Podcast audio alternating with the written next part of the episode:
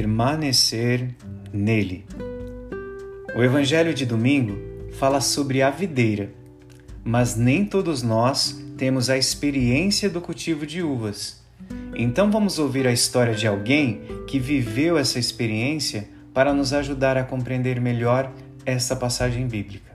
O Padre Luca nos conta assim: Quando eu era pequeno, com a minha família, passávamos alguns dias no mês de outubro na roça dos meus avós para colher uvas. De manhã cedo, o meu avô nos mostrava como cortar corretamente os cachos, cuidando bem para que a videira não fosse danificada. Depois de receber os ensinamentos dele, me lembro da grande atenção com que eu pegava a videira com uma das mãos e com a outra cortava o cacho deixando o ramo intacto para o próximo ano. Porque para se ter uma ótima uva, precisa de uma videira em perfeitas condições. Nesse evangelho, Jesus se apresenta como a videira e nós como suas uvas. Ele, pelo que sabemos, é a melhor videira do mundo e, como ressuscitado, possui ótimas condições. Mas será que nós somos as melhores uvas? As mais saborosas? Para doar felicidade e amor a este mundo que tanto precisa dessas uvas? Muitas vezes há uma grande diferença entre Jesus e nós, seus discípulos. Jesus é o amor, mas nós conseguimos somente amar algumas vezes. Jesus é a misericórdia e nós às vezes perdoamos.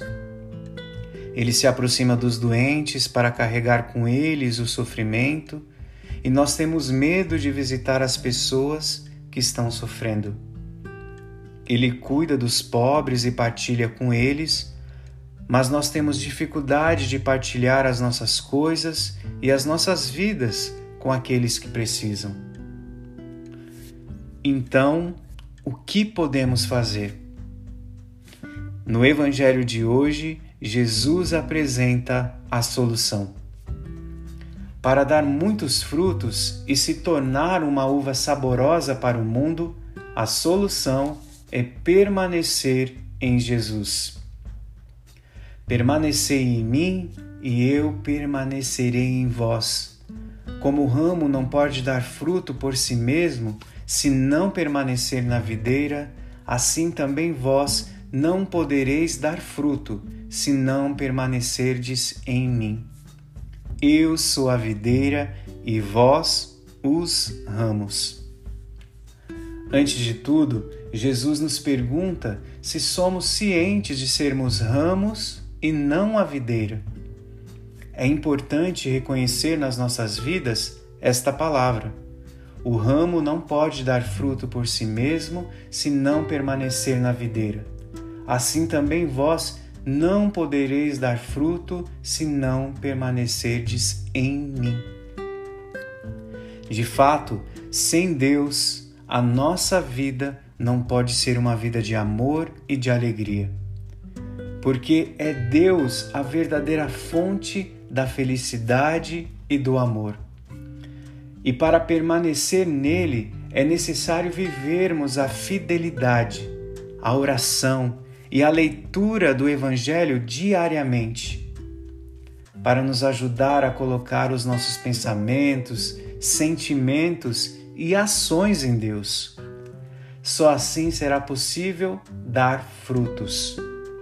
Portanto, somente se ficarmos de joelhos diante de Jesus, poderemos amar de verdade os nossos irmãos.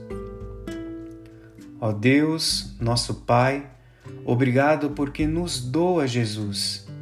Permanecendo nele, nós poderemos ser instrumentos do teu amor e da tua felicidade. Assim, dar muitos frutos para o mundo que precisa. Senhor, ajudai-nos a sermos fiéis na oração e a rezarmos cada dia com o Evangelho, na força do teu Espírito.